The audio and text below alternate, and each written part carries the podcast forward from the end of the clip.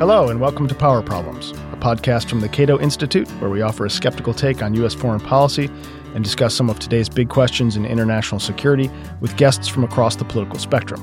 I'm Trevor Thrall. I'm John Glazer. Today, we turn to a topic long overdue for an appearance on Power Problems, and that is the threat of cyber conflict, or as I somewhat informally like to say, cyber stuff. Great power competition has always made use of the most advanced technologies of the day. And it shouldn't be too much of a surprise that increasingly nation states are turning to cyber operations to carry out their foreign and security policies. Cyber operations are still new enough, though, that I don't think we have yet reached consensus about the threat they pose or what the United States should do about it. And making these issues all the more complex is the fact that states aren't the only ones conducting cyber operations with global impact. Thanks to the economics and digital nature of the game, individuals and small groups now have the ability to carry out missions with major consequences. Joining us today to talk about where the cyber conversation is, and in particular the role of non-state actors, is Tim Marr. Tim is the co-director of the Cyber Policy Initiative at the Carnegie Endowment for International Peace and the author of a fantastic book, Cyber Mercenaries, The State, Hackers, and Power. Tim, thanks for joining us. Thanks for having me. It's great to be here. As always, we'll start with a quick discussion of some recent news, and I think we have to start in New Zealand, which suffered a horrendous terrorist attack over the past weekend. About 50 people killed at two different mosques by a neo-Nazi, depending on how you describe this guy, white supremacist, an attack that I would note on the cyber side of things, he videotaped with a GoPro camera and then uploaded to the internet where, despite the best efforts of YouTube at all, millions of people viewed this video. What does this do, or what should it do to debates about gun control, the internet, and so on? I think in New Zealand, it's actually an interesting case where it's one of the countries where gun laws allow people to have a gun without it necessarily being registered. And it was one of the few countries in the world that I think still has this very specific legal environment. And one of the first things the prime minister said that was that they would take a hard look at that. And I think the second piece was that it was actually not a New Zealand citizen, but it was actually somebody from Australia who had traveled to New Zealand, which shows just how you also that people can travel to your country and pursue these acts, these horrific acts. So those were two pieces that I took away from New Zealand, which, by the way, we traveled to over the holidays on vacation. And if you can think of one of the most peaceful places on earth, it's probably New Zealand. So it was really shocking to see this news. Yeah, I mean, to me, what struck me is what struck a lot of people. It's not a terribly novel point, but the extent to which we've seen lots of white nationalist, neo-Nazi, right-wing kinds of terror and the public and the policymakers, I don't think, have been able to make sense out of what that threat is versus the threat from, you know, traditional terrorism in the sense that we think of in post 9/11, Muslim terrorism, essentially. We devote enormous resources, hundreds of billions of dollars, trillions of dollars if you count our overseas adventures, on mitigating this exceedingly low probability threat of Islamic terrorism here on U.S. soil. And there's no comparable set of policy formations or impetus towards mitigating the threat from these kinds of right-wing terrorist acts.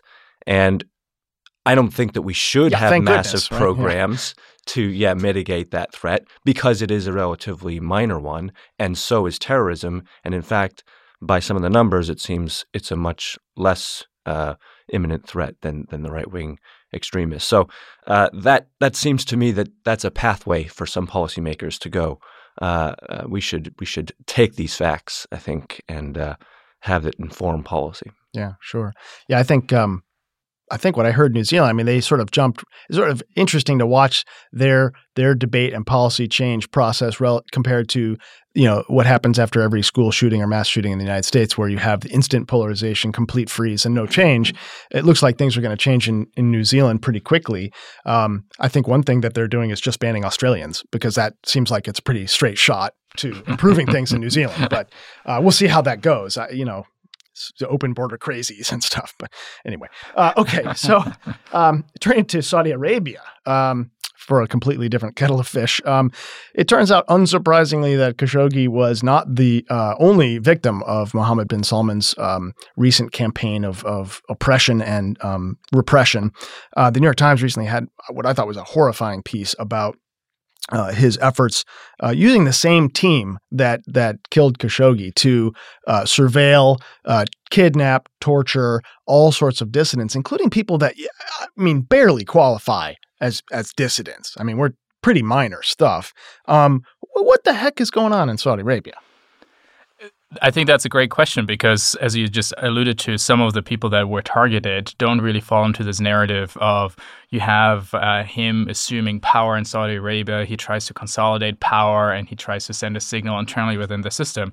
So it really begs the question, what is he thinking? And does he fall into the category of being a nutcase, as some people and members of Congress have argued, or is there clearly a strategy behind it? I find it just really appalling, and it begs also the question of how does he envision Saudi Arabia to play its role on the world stage? Saudi Arabia is hosting the G20 next year, so everybody will just be very much focused on Saudi Arabia. So from a perspective of being a leader in the world, one of the 20 largest economies, and the responsibility that comes with it, there's a clear tension, and things are at odds with how he's thinking about the direction he wants to take the country in. I'm struck by how much U.S. policy towards Saudi Arabia is a result of habit and inertia as opposed to some kind of rational, objective evaluation of precisely what Saudi Arabia does for U.S. interests. This is one of the most regressive authoritarian regimes in the world, and our close relationship with them gives the lie to what the United States goes around the world saying all the time, which is that we are on the side of goodness and benevolence and freedom and democracy, and therefore our heavily expansive and activist foreign policy is justified because that's where we're coming from. We're participating in one of the most acute humanitarian crises in Yemen. The Saudi bombing campaign is a disaster, and as you say, they have the kind of government that just goes on rampages to target dissidents, cutting them up with bone saws or worse.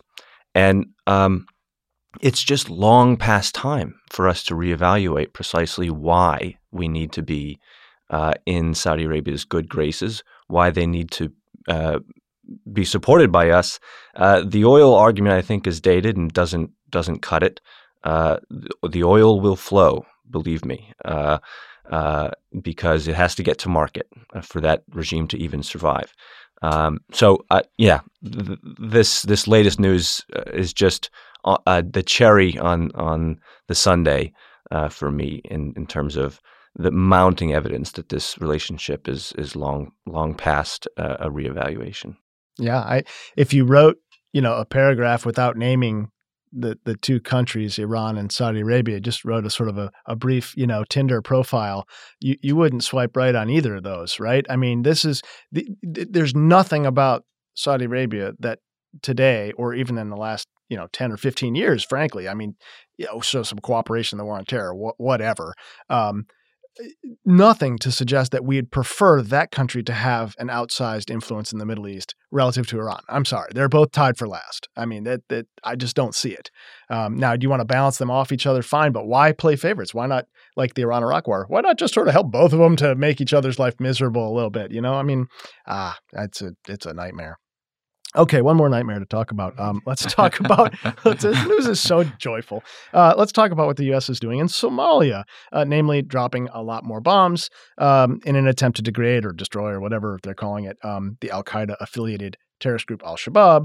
The U.S. has been bombing this group since 2007, but airstrikes have recently tripled under Trump's directions. Not that this is the direct cause, but now there are about 2 million people displaced within Somalia, some number of hundreds of thousands of them because of the U.S. airstrikes, in addition to all the other violence there. Al-Shabaab's been active recently. There was an attack they carried out in Kenya that an upscale hotel and shopping complex that killed a bunch of people. So that might be sort of a approximate explanation for an increase. But if we're still bombing them 10, 12 years later, I mean, what's the point? What are we doing? I have no answers, but good answer. That, what I find fascinating about this story is that as we've transitioned in the last 12 to 18 months, more and more to focus on this revival of great power politics, that this story highlights that we can't forget about the terrorist threat and the transnational threats that haven't gone away. We are living at the same time in the 1990s and now in the 21st century replay of a Cold War, except for it's no longer just two, but potentially three or four parties involved. And we have to find a way of how we manage them simultaneously.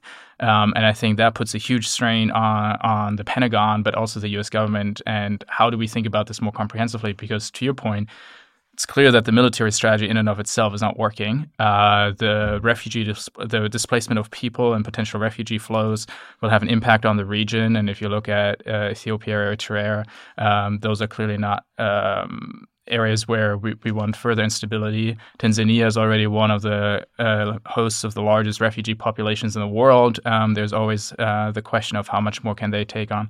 So it's clearly something that we can't forget as we focus on China and Russia and the revival of great power politics. But unfortunately, I don't have the silver bullet for this problem, as you say, we've been trying to tackle for several years.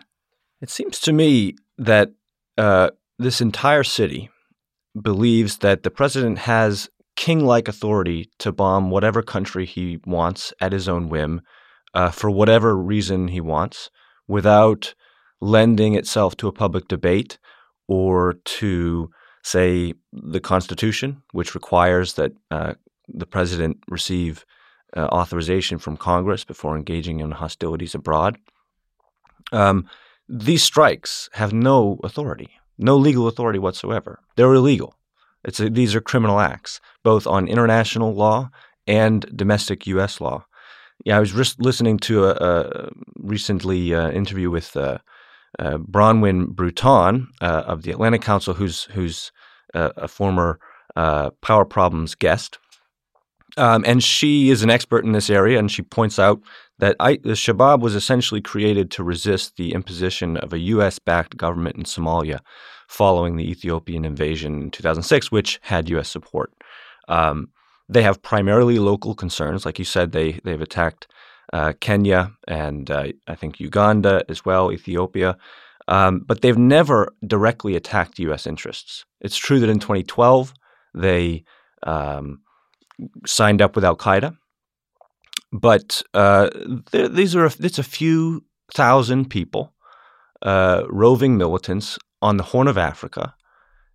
The notion that they present a direct enough threat to U.S. security and U.S. interests to be engaging in an unauthorized war, which is killing civilians and doing other kinds of damage and producing other kinds of blowback, is so absurd as to be laughable. It's a sickness of this city that kind of thing is looked at as normal and acceptable, and we don't ask questions like, do you think you should get congressional authority? What type of threat does this group actually pose? Are we causing more problems by involving ourselves in this kind of depth?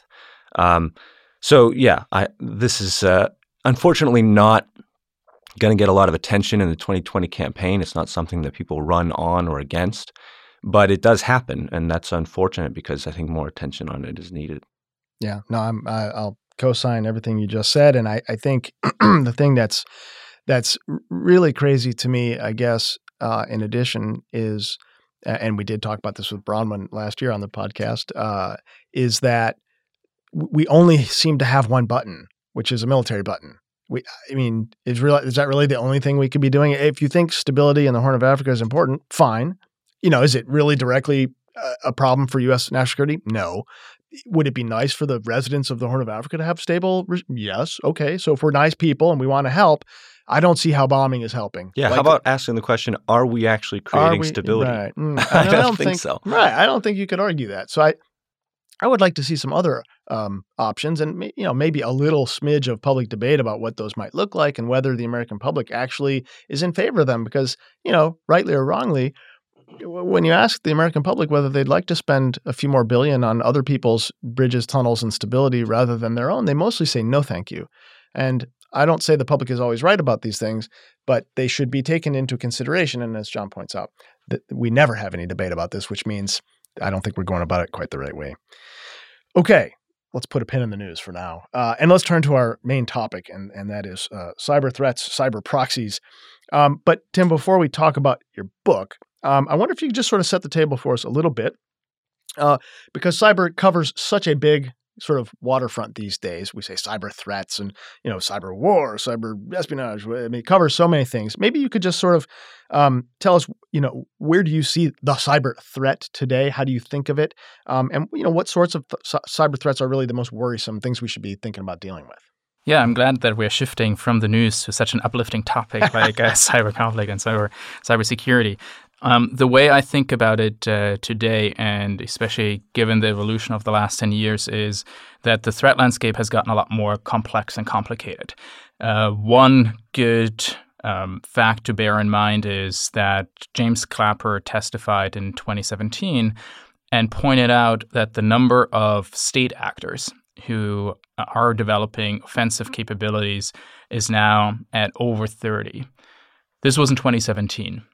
Only a few years prior, say 6-7 years, most experts in the field would have said there are 6 states that have offensive capability. So it's your usual suspects, China, Russia, Iran, North Korea. You can also count Israel and the US into that group.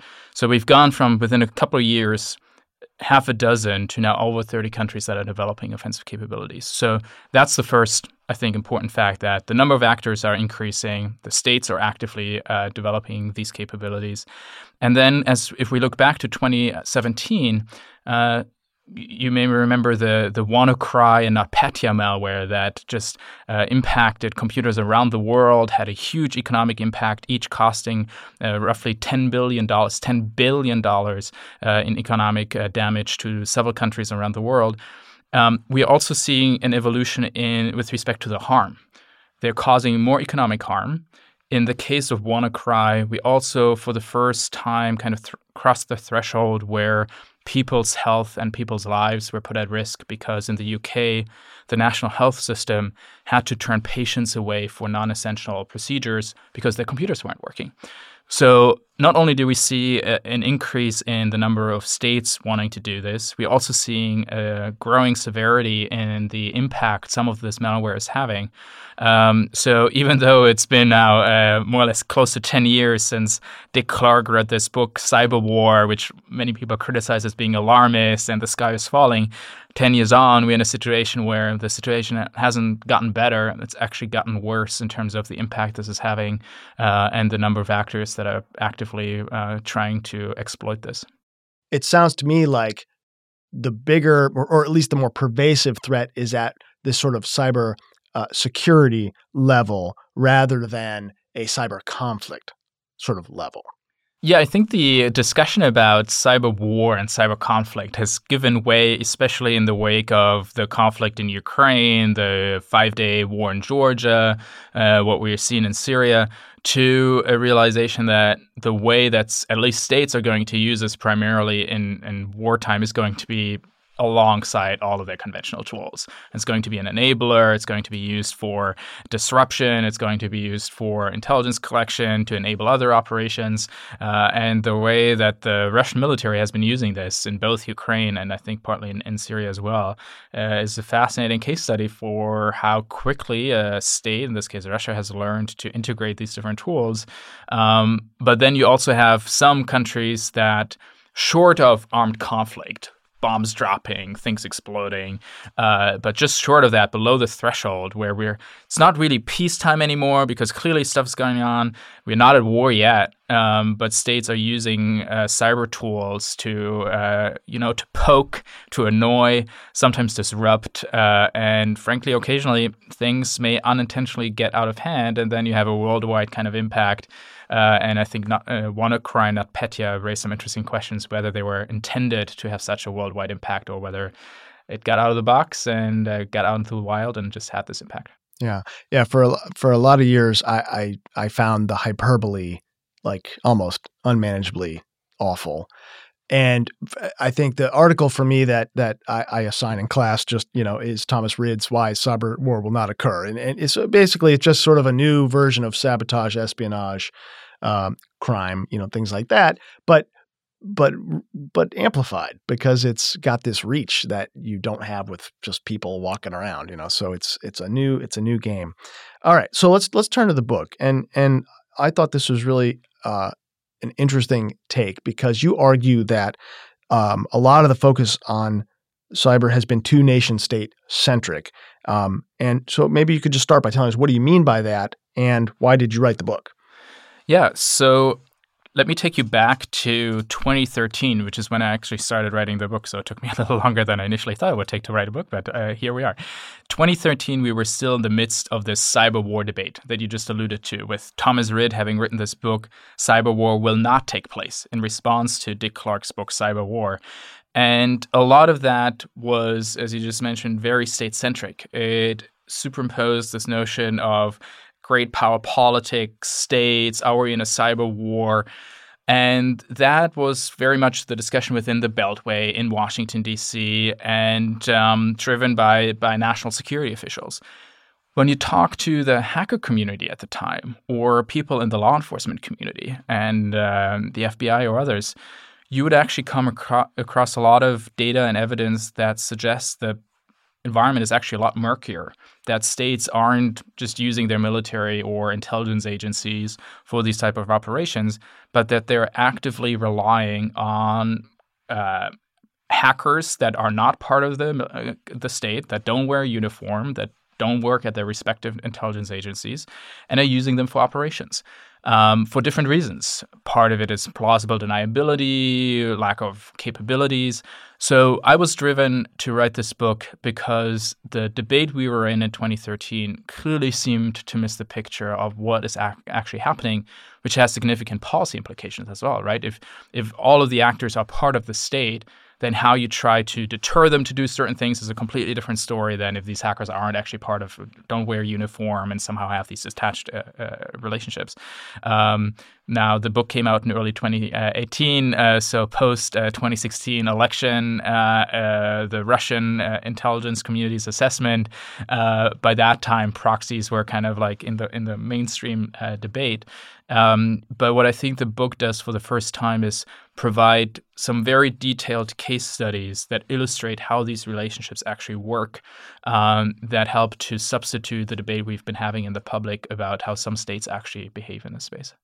Can you maybe run through one or two of those case studies? What are the characteristics of these proxies? And is there a gradient? I mean, are there examples where they're really independent and, fully, as you say, detached from the state, and more examples where they're really just kind of closer without the badge? Yeah, that's a great question, especially because proxy as a term is so vaguely defined often, and people associate different things with it. And the title of the book is Cyber Mercenaries, which also gets, the publisher thought it's more controversial. It would help sell the book. I'm not sure that's true, but the rest of the book talks about proxies rather than mercenaries.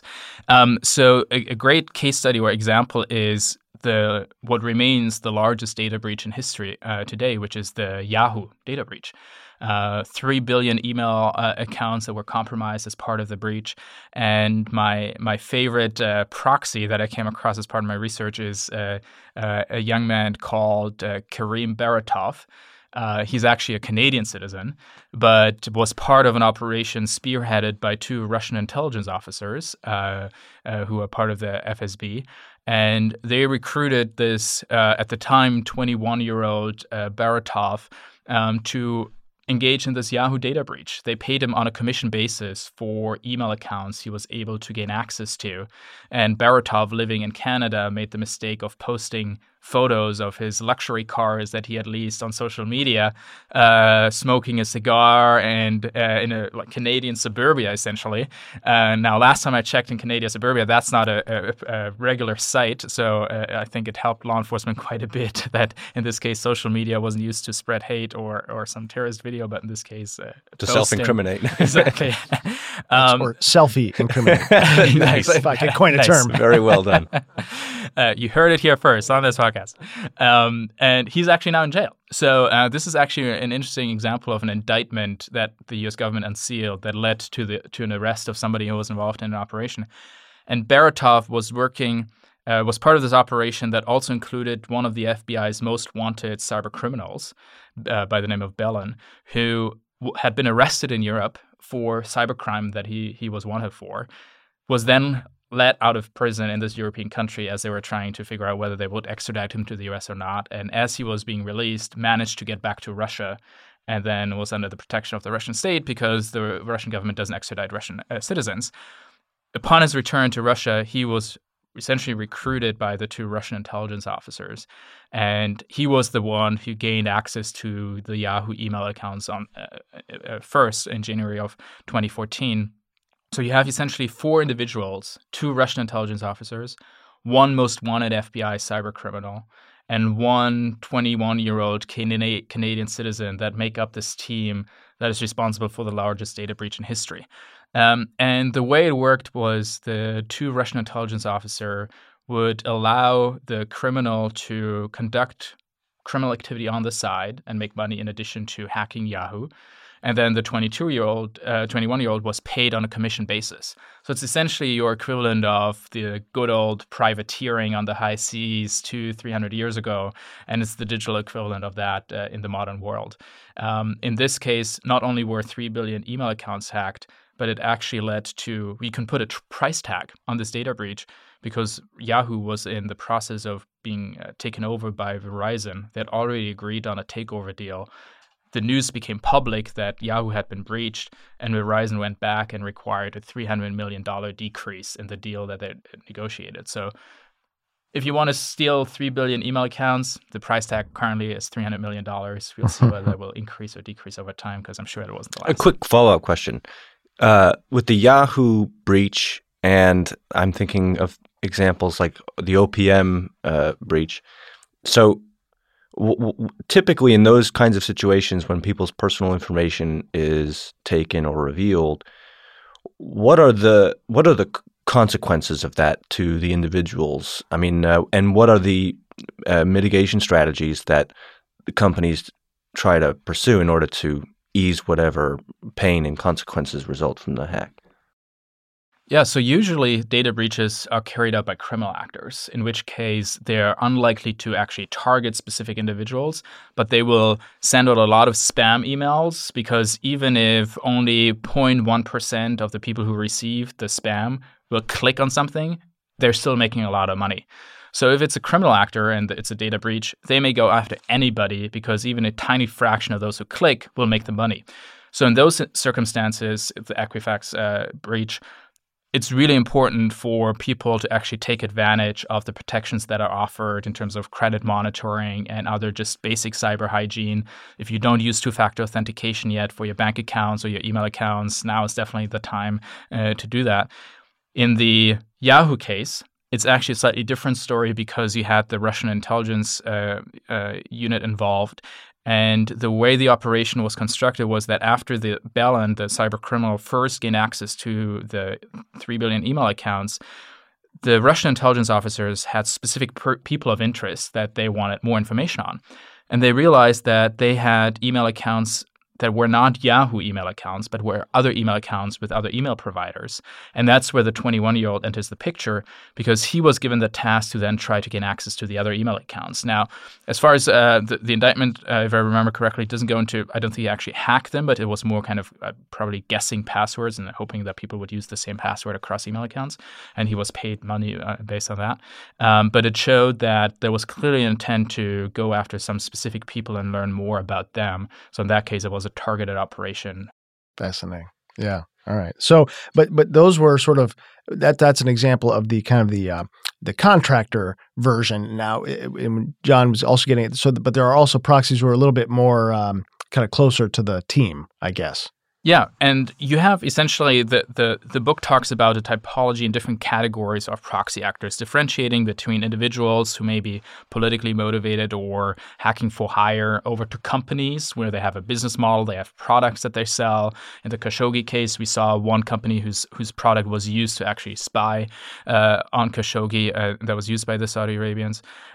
And the politically motivated ones are one of the most interesting cases, actually, where both with respect to Iran and with respect to China, you see this nexus between the governments in the Iranian case that was working very closely with a group of 4 mid-20 Iranians who may have been students at one of the technical universities that actually helped in this case, 3 individuals associated with the Islamic Revolutionary Guard Corps to launch massive distributed denial of service attacks against U.S. banks in 2012, 2013.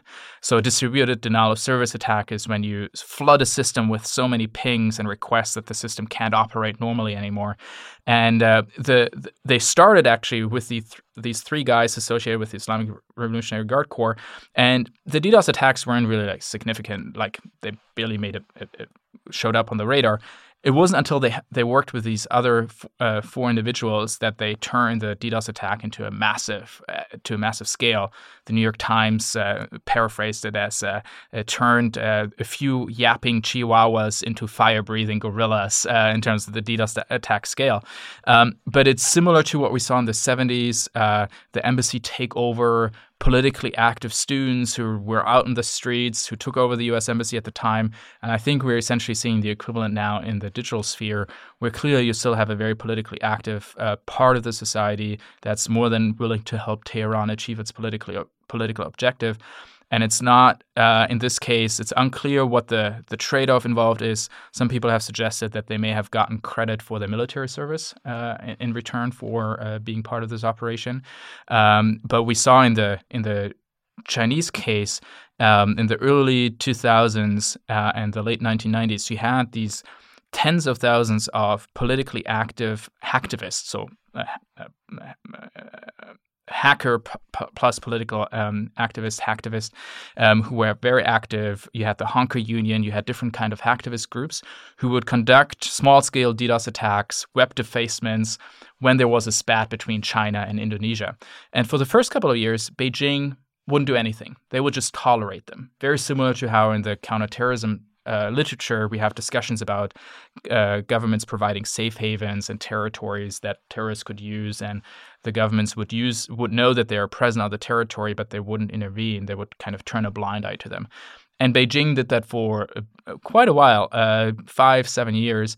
And then they slowly started changing tack by issuing statements, public statements, where they said, please stop this. Hacking is not legal in China. It's forbidden.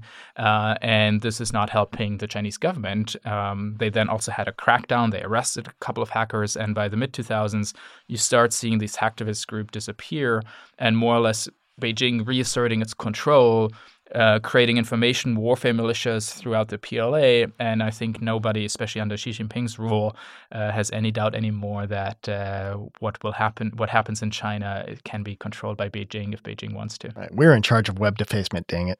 Yeah, I see that. So, it's interesting because, the notion that there are politically motivated hackers out there, it's not a new thought, but the discussion of proxies, I mean, one of the sort of analog versions of a proxy concern is the notion that, states will someday give a nuclear weapon or some other form of WMD to a terrorist group.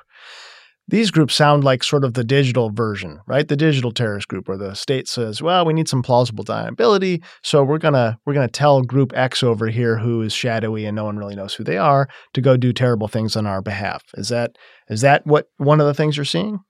I think that's something where actually future analyses will get into a more granular level of why certain actors are using proxies. Because right now we see the full spectrum. We see what you just alluded to, some actors using proxies to have plausible deniability, to kind of if they are discovered, to let them burn and not have any political costs associated with it. But there are also a couple of cases that suggest that the reason why some of these actors are being used is because the state itself doesn't have the capability yet. And especially in the Iranian case, where when, remember, the DDoS attack against U.S. banks happened in 2012. This was 2 years after Stuxnet became publicly known. And a lot of people in the community thought, okay, Iran will eventually get to the level that they will have a capability to retaliate. But nobody expected that, I think, within a 2-year time horizon. So we've kind of gone really quickly, also in the North Korean case, a surprise moment of how quickly some of these actors have sprung up. And part of the reason, I believe, is because they have been able to rely on actors that aren't part of the Islamic Revolutionary Guard Corps, aren't part of the military, but it's these guys in their mid-20s who do have that capability that they can recruit and, in this case, escalated the DDoS attack to a massive scale. The same, I think, is true for companies, that as we now see this proliferation of from half a dozen states to over 30 countries that want to develop offensive capabilities, we know that there is a marketplace out there where companies offer the full suite of tools of the cyber kill chain, ranging from just selling you the tool that you need to gain access over to the actual payload that will cause a specific type of effect. Some of that is more open, some of that is more on the dark web, but the market is clearly there. And so it's a mix of both trying to have plausible deniability and, on the other hand, a lack of capability and there being a marketplace where you can purchase it. So the United States has plenty of capability. So I presume because of that, we don't rely on proxies terribly much compared to our colleagues in the international system, I presume, right? So it depends on how you define proxies. Usually proxies in the popular usage are affiliated with something malicious, bad, and therefore, you know, we don't use them. I actually take a different approach in the book because part of the key message of the book is to highlight how important actors are that are not part of the state, and that this ecosystem for offensive cyber capabilities, you can't just think about the government and the state itself. You also need to think about companies and individual hackers that can be recruited. And in this case, Western countries, including the US, do rely on capabilities beyond the state. We do that in the conventional sphere as well. We have contractors, private security, military contracts that we use for different types of activities. The same is happening in cyber. Now, there's a clear distinction in that in the US and in other Western countries, we have much more stringent oversight requirement. They're essentially under the tight control of the government to also avoid potential escalation and accidents that could happen. So there is a clear distinction to some of the other proxies other actors use. But one of the key piece of information in the book is to highlight that this is not just states that have these capabilities, but they rely on others. And raising the question, how do we think about this holistically to avoid proliferation? Because it's clear that even criminals and independent groups that have nothing to do with the state could cause a significant amount of harm, especially on the trajectory we are on right now. So go down that road a little more. What can we do to mitigate this problem? Are there actions we can take that'll just exacerbate it? Are there actions we can take that'll hopefully solve the problem? Solving the problem is a high bar. Let's at least try to avoid making it worse, because for right now, the last 10 years have not been good. I think one of the key pieces is we learned a lot from the Eternal Blue vulnerability that got out of NSA and that was then used for some of the most impactful malicious operations by foreign actors since then. So we clearly need to make sure that, one, the U.S. government keeps tight control of its own tools and avoid that they ever get out into the wild. If they do get out into the wild, having a clear process to alert everybody very quickly so the vulnerabilities can be patched. But it raises also a bigger question of how can we make sure that other countries that are developing their offensive tools have similar safeguards in place.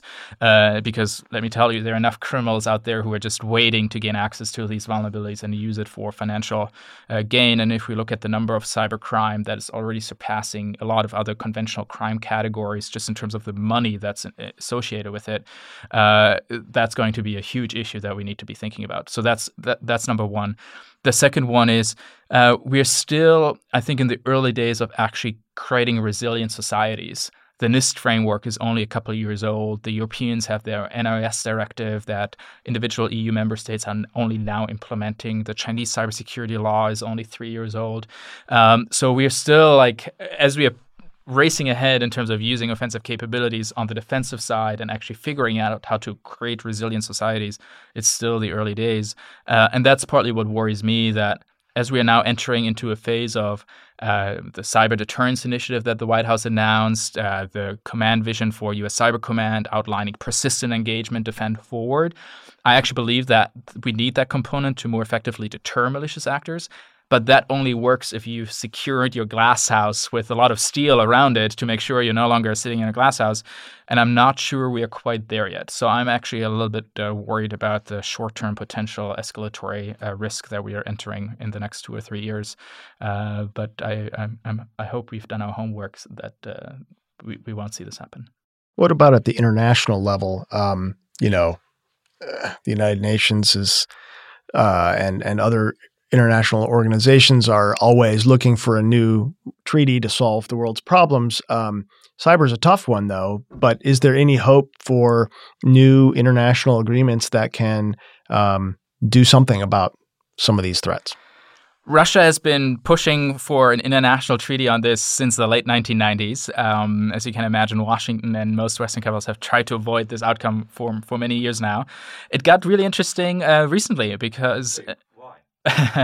a certain Brad Smith, CEO of Microsoft, has been advocating for a digital Geneva Convention, making the case that we do need a treaty for cyberspace because things have gotten so worse, so bad, and they worsen every year. Now, Microsoft has started to walk that back a bit, partly because the international lawyers didn't like it. They love the Geneva Convention as it is. But it shows that there's clearly more pressure. Industry is clearly spending a lot more time on this. There is the tech accord now, a consortium of industry players. There's the Charter of Trust for Supply Chain Integrity. So pressure on governments to do more is clearly increasing. Some actors are pushing for a treaty, China, Russia, several others. A lot of the liberal democracies are pushing back against that because they're worried that it's a Trojan horse to legitimize censorship and control of information. And that's why the whole Microsoft initiative was kind of seen from two perspectives. And the UN is also quite active. In fact, after taking a short gap year after the process that was focusing on these issues collapsed in 2017, they're now going to start with two processes in the fall. So we don't have just one, we will now have two. It's unclear right now how those will interact, but the discussion about norms, rules of the road for cyberspace is clearly going to continue. Frankly, my sense is, given where the geopolitics are at right now with the trade war relations with Russia, the best that a lot of actors, I think, are hoping for right now is that 2 years from now, we'll be at a point where we were in 2015 when the last report was agreed to and moving forward then. But that means 5 years of diplomatic activity without a lot of progress while the security environment has continued to deteriorate quite significantly. So you're saying it's not looking that good? Great. On that happy note. Well, on that happy note, Tim, thanks so much for joining us today. Thanks for having me. That'll do it for today's episode. We appreciate you being with us. And to everyone out there for listening, if you like the show, please find some time to give us a good review on iTunes or wherever you find your podcasts.